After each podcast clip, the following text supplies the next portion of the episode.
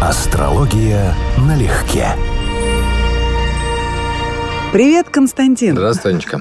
Друзья, с девьем вас сентябрем. Дева началась. Да, Да. осень. Будем восхвалять фантастических в прямом смысле слова представителей знака Дева. Знаешь почему? Потому Нет. что сегодня, 17 сентября, ровно 165 лет назад, родился тот, кого называют дедушкой отечественной космонавтики. Константин Циолковский, М. ученый-самоучка, Мгм. гениальный мыслитель. Полностью с тобой согласен, совершенно нетипичная дева. Ну, то есть он дева-то в быту, да, но у него позиция Солнце-Нептун, Нептун в рыбах. Меня интересовала эта личность, я разбирал эту карту раньше. В том числе мне это было интересно, потому что он один из представителей русского космизма в философии, а это совершенно уникальное мероприятие, почти без аналогов. Он фантазер. То есть с какими-то определенными оговорками его, конечно, можно называть изобретателем, хотя называется он изобретателем. Но он вот человек, как сказать, вот есть теоретическая наука, да, а есть те, кто открывают теоретической науке новые концепции, он где-то между наукой и философией. То есть он, безусловно, выдумщик, безусловно, он пытался свести эти выдумки к материи, к предмету, но то, как у его фантазии, как его воображение, я бы даже сказал, продвинуло космонавтику, это вот общепризнанный факт. Он очень интересный Безумно человек. интересный. Аэродинамика, физика, воздухоплавание Мгм. были его коронными сферами. Мгм. Помимо этого, сколько он трудов написал. И это не художественная литература, а научно-популярная. Ну, Да, да, да. да. Тем не менее, в ней есть и эзотерическая составляющая,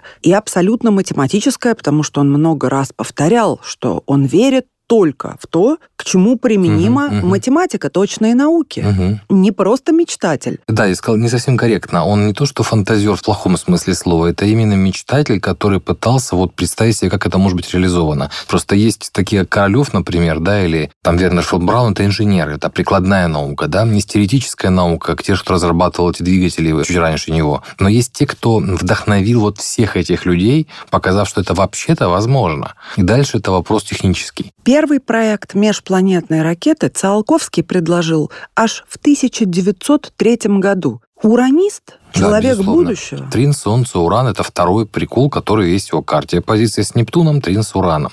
Очень яркий пример человека, который прям и сильно нестандартный, и, в общем, немножечко не от мира сего. В детстве родители называли его птицей и блаженным. Не знал. Как точно, правда? Однозначно, да, потому что он в хорошем смысле блаженный. И, насколько я помню, он как бы очень скептически относился ко всем земным делам, вел аскетический образ жизни, очень такой суровый. Аскет не то слово. Да, то есть он именно ближе вот к тем людям, которые живут вообще высшими сферами в чистом виде. Только что он не религиозную сферу выбрал, а научную, но по факту это вот такой вот подвижник, Схимник схимник, да. от науки. Мгм. Стремление оставить нечто великое не эго ради, а человечество для. Как читаем? Но я думаю, что как в его карте просто обязано быть очень сильное влияние Нептуна или Урана. Они оба влияют на Солнце, а Нептун еще и находится в знаке своей обители, то есть технически это он родился в поколении, которые должны были рождаться мистики, музыканты. И, в общем, так оно и есть. Во всяком случае, относительно мистиков. Это как раз та эпоха, когда рождались выдающиеся мистики этой эпохи, середина 19-го. Они все сильно повлияли на 20 век, на оккультизм. Вот у него была такая направленность. Очень сильно карта, скорее всего, зависит от домов. Я когда-то уже пытался разбирать, я уже говорил, у него достаточно должен был быть пылкий темперамент, если бы у него только вот, ну, хоть мало-мальски правильно стояли дома, потому что у него Марс, Венера, пусть и в широком, но в соединении, квадрат с Юпитером, ну, в общем, как бы можно было ожидать человека, который весьма возбудим и достаточно влюбчив. Но из того, что я знаю по его биографии, все вообще не так. Абсолютно. Вот, и- Он избегал близости. Да, и вот, соответственно, дома каким-то образом все это глушат. Это, скорее всего, влияние 12 дома. Поэтому там много чего, вот именно связанного с 12 я думаю. Или с Нептуном, тоже вариант чисто для психологии. В детстве он почти полностью оглох в результате скарлатины. Это довольно известный факт. Не получил системного образования, проучился всего 4 года в Вятской гимназии. Из гимназии был отчислен. В 16 лет ему не удалось поступить в Московское техническое училище, и он занимался с тех пор только самообразованием. Циолковский был еще рукастым. Он с самого детства любил что-то мастерить, а где-то лет в 14 по своим чертежам собрал полноценный токарный станок. Хочу тебе заметить,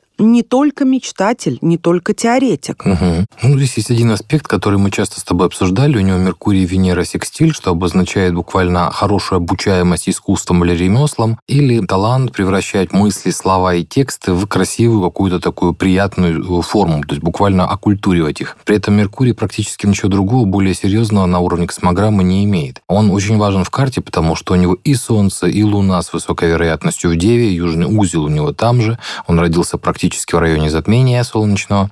Но Меркурий буквально описывает ум, ну, опять же, более склонный к мечтательности. Меркурий в весах более склонный к каким-то кардинальным, коротким попыткам уловить идеи, чем быть материально ориентированным. И опять же здесь Венера. А Венера, у него, я уже говорил, она достаточно показательная в карте, поэтому я считаю, что как-то так стали интересно у него дома, что мы видим очень яркий пример сексуальной сублимации в интеллектуальной деятельности. Почему так?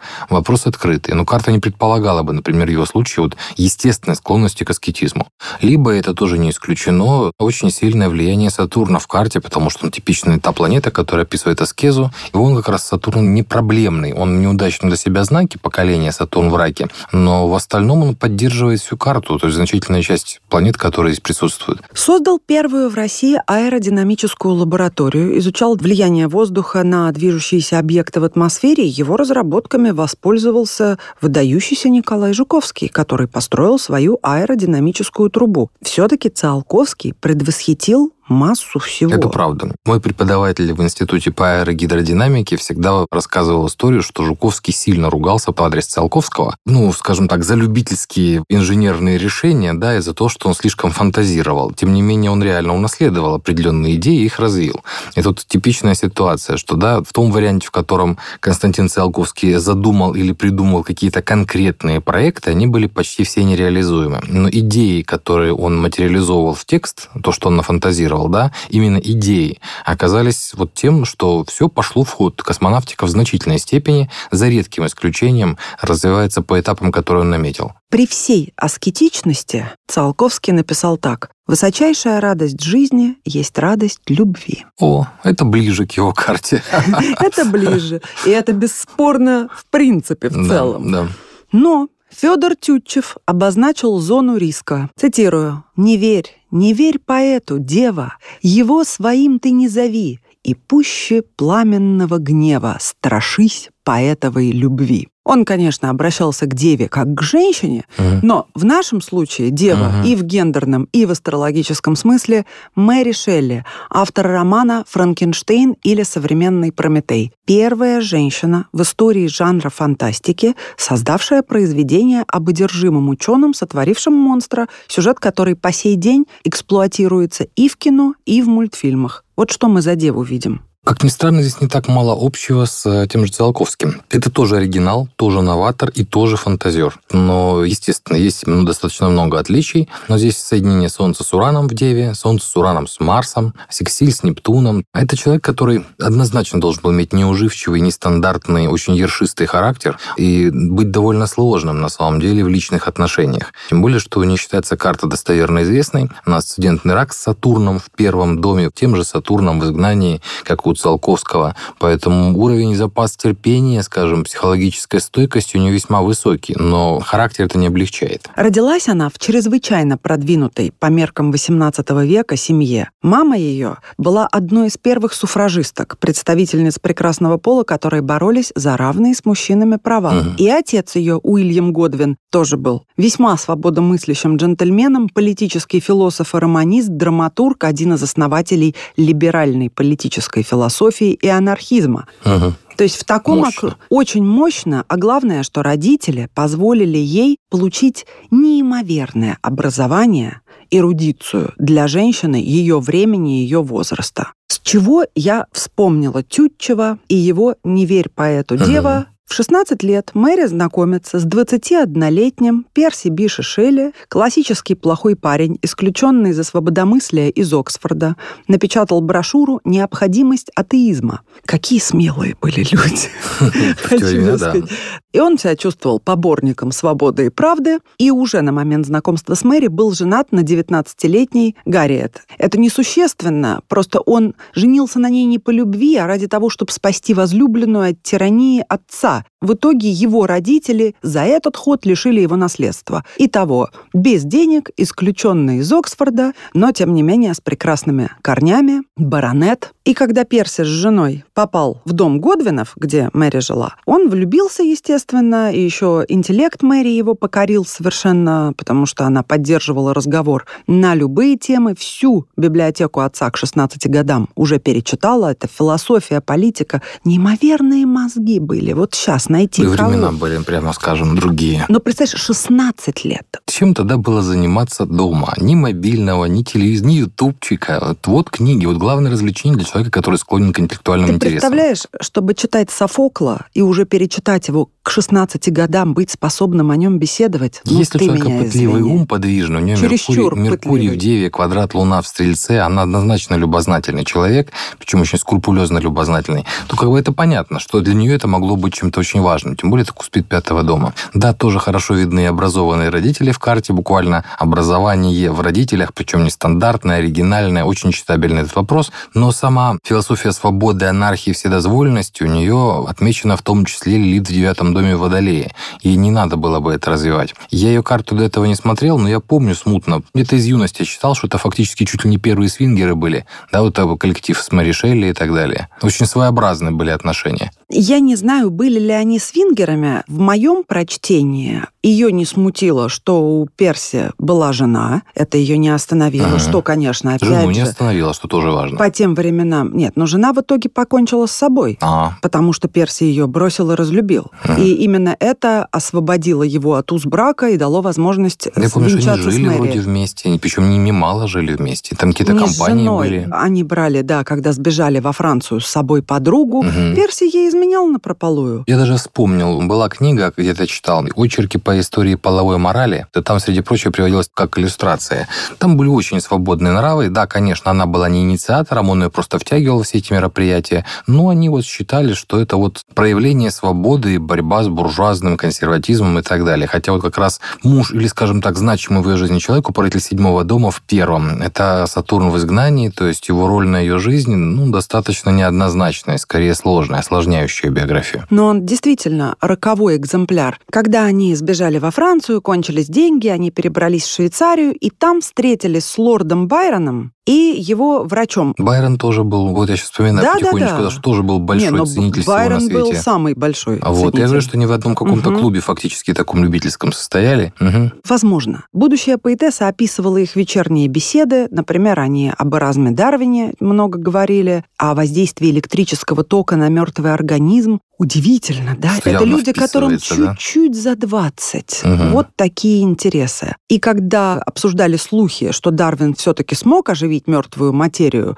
чем, собственно, и занимался Виктор Франкенштейн Мгм. в романе «Мэри», Байрона посетила мысль о том, что хорошо бы устроить соревнования и выяснить, кто из всех них напишет самый прекрасный сверхъестественный рассказ. Но вот если судить по дневнику Мэри, то идея Франкенштейна к ней пришла во сне. И у Циолковского было несколько видений. Влияние Нептуна — это классика. Это фактически то же самое, как ясновидение или пророчество, это та же механика. И через сны многие люди при хорошем таком, позитивном, как в случае, скажем, с Мэри Шелли, влияние Нептуна на Солнце в ее карте, могут интуитивно, через сны, через образы принимать какие-то идеи и воплощать это в жизнь. В 1816-м жена Перси Биши Шелли покончила с собой, и еще и сводная сестра Мэри, которая все это время была в него безумно влюблена, тоже покончила с собой в один и тот же год. Высокие отношения. Высочайшие. Ну, здесь все весьма непросто, потому что если мы говорим о том, каких мужчин она ищет, это Солнце в соединении с Ураном психологически, конечно, нужны революционеры-оригиналы из-за того, что это знак Дева, умненькие, вот, чтобы было о чем поговорить, плюс соединение с Марсом, что для Солнца и для Марса, в общем-то, всегда является ну, усиливающим и половую тему, и скандальную, скажем, конфликтную. Поэтому вот этот вот Марс, Солнце, Уран, пусть даже не очень точная. Это психология мужчины, которому интересно. То есть мужчина очень непростого, такого крученного, да. При этом отношения будут строиться по дисценденту в Козероге и по его правителю в изгнании Сатурну в раке. Иными словами, то, что и нравится в мужчине, автоматически в том числе будет приводить к непростым отношениям. Ну, мы сейчас сказали, что это отношения зависимые или созависимые. Венера у нее в весах. И то, что у нее это Венера в соединении с Меркурием квадрат с Луной, это как раз то, что должно было давать ей разочарование определенное. И то, что в том числе Меркурий Венера дала способности к искусству. Только что мы это упоминали, случай с Циолковским, но у него более слабый вариант. Как интересно. Ведь, еще раз, она познакомилась и начала отношения с Перси в 16 лет. В 24 стала вдовой. Он возвращался на шхуне домой из Ливорна, попал в шторм и утонул. Когда тело было сожжено, она забрала себе обугленный кусочек сердца, зашила в ладанку и носила на груди до самой смерти. Восемь лет, которые я провела с ним, писала она через месяц после смерти мужа, значили больше, чем обычный полный срок человеческого существования. Это при том, что она пять раз была беременна, один ребенок выжил, все остальные умерли. И муж ей никогда не был верен и не пытался. Да. Вот я еще раз возвращаюсь к мысли о созависимых отношениях. Потеряв точку опоры, она осталась наедине с каким-то неприятным вопросом своей карты. Конечно, это было бы интересно для разбора синастрий. Сейчас поговорим о внутреннем взоре и твердых целях несравненного мультипликатора Юрия Нарштейна. Мультфильм «Цапли и журавль» мой любимый, в озвучании Иннокентия Смоктуновского. Сказка сказок. И, разумеется, метафизический и вечный ежик в тумане его супруга Франческа Ярбусова всегда была главным художником, ответственным за персонажей и за фоны, и какой-то волшебный тандем. Этого вообще ничего не знал. Но здесь, конечно, еще раз не типовая дева. Это вновь Солнце в соединении с Нептуном. Это не такое частое сочетание, хотя вот третий человек подряд, да, где мы говорим о таких сочетаниях Солнца с высшей планетой, тем более два из них с Нептуном. Фантазер, выдумщик и перфекционист, и человек, который может делать какие-то мелкие, характерные для девы дела, то есть разобраться в деталях, из деталей сделать нечто единое целое, это типичный сценарий Девы, но Солнце Нептун — это еще раз мистик, фантазер, выдумщик, человек, живущий немножечко не в этой реальности. Для него более важно то, что незримо, чем то, с чем он взаимодействует постоянно. И Трин с Ураном, новатор оригинал. «Сказка сказок» — мультфильм, который в 1984 году еще был признан лучшим анимационным фильмом всех времен. «Глаза волчка», героя этого мультфильма, самая пронзительная из всего, что когда-либо, кем-либо uh-huh. было создано в мультипликации. Сразу после завершения работы над сказкой сказок в 1979 году Нарштейн решил, что следующим проектом для его маленькой студии, а команда состояла из него, жены и друга оператора Александра Жуковского, станет «Часовой» — фильм, основанный на повести Гоголя «Шинель». С 1979 года в 2021 мультфильм все еще не был завершен, что сделало его самым долгосрочным проектом в истории мультипликации. Готовы 23 минуты из 60. Но, но при этом они были показаны. Мультфильм получил первую премию в Монреале, и я очень надеюсь, вместе с тысячами других почитателей Нарштейна, ну, естественно, его великолепной супруги, потому что рисует она божественно, что все-таки он закончит этот фильм. Это что-то невообразимое. Друзья, даже эти 23 минуты нету слов в русском языке, во всяком случае в моем лексиконе, чтобы описать, до какой степени это высшее искусство. Это явная тема, связанная с Нептуном, потому что, если я правильно понимаю, мультипликация имеет огромную ценность и огромное преимущество перед кинематографом в том, что ты полностью контролируешь сцену, кадр, свет, то есть вообще все. А значит, идея этого перфекционизма, доведенная до максимума, до пика, это не только техническая сторона, я хочу нарисовать вот это, он должен выглядеть вот так, да, вот а огромная часть, вот в его случае с его картой, скорее всего, проблема в том, что он не вполне понимает, как должно выглядеть то, что он хочет нарисовать. И вот на это уходит приличное количество времени. То есть, по сути, речь идет о переносе визуализации его внутреннего мира в технологию мультипликации. И вот здесь происходит стандартный затык между духовным и материальным. Были проблемы, конечно, с финансированием. Потом умер его оператор, его друг. И это, конечно, был тяжелейший удар. Надо было найти замену единомышленника. Нарштейн заслужил прозвище «золотая улитка». Все, что он создает, гениально, но так долго. А еще Юрий Борисович потратил 9 месяцев какой знаковый срок, mm. на двухминутный эпизод для японского мультфильма «Зимние дни» по стихотворениям Пахоку Мацуо Басё. Что вы знаете о перфекционизме? Надо посмотреть. Я знаю, что японцы его очень любят. Японцы-мультипликаторы Миядзаки о нем что-то говорил хорошее. И не он один, что «Ежик в тумане» — это вот на все времена, да? Поэтому, да, конечно, было бы интересно посмотреть, что получилось с Басё. Среди прочего, когда мы говорим о деятеле искусства, мы должны смотреть на Венеру. То есть, что, собственно, человек транслирует, каким способом. У него это в карте одно из самых проблемных мест. У него Венера в Скорпионе, она широко имеет оппозицию с Марсом в Овне и квадратуру с Плутоном в Льве. Том числе, на самом деле, надо говорить о личной жизни и любви. Это далеко не самое простое место. И поэтому это тоже пример, скорее всего, сублимации в искусстве. И еще один восхитительный дева в нашем сегодняшнем списке – композитор, почетный гражданин Санкт-Петербурга Андрей Петров. Его можно совершенно справедливо поставить в один ряд с Нино Рота, Аланом Сильвестре, Энио Мариконе, с настоящими мэтрами, потому что он один из них. Он сочинил саундтреки, пользуясь сегодняшней терминологией, примерно к сотне художественных фильмов, в числе которых «Берегись автомобиля», «Человек-амфибия», «Я шагаю по Москве», «Служебный роман». Насколько у него легкий нрав? Совсем нет. Совсем нет. Абсолютно нет.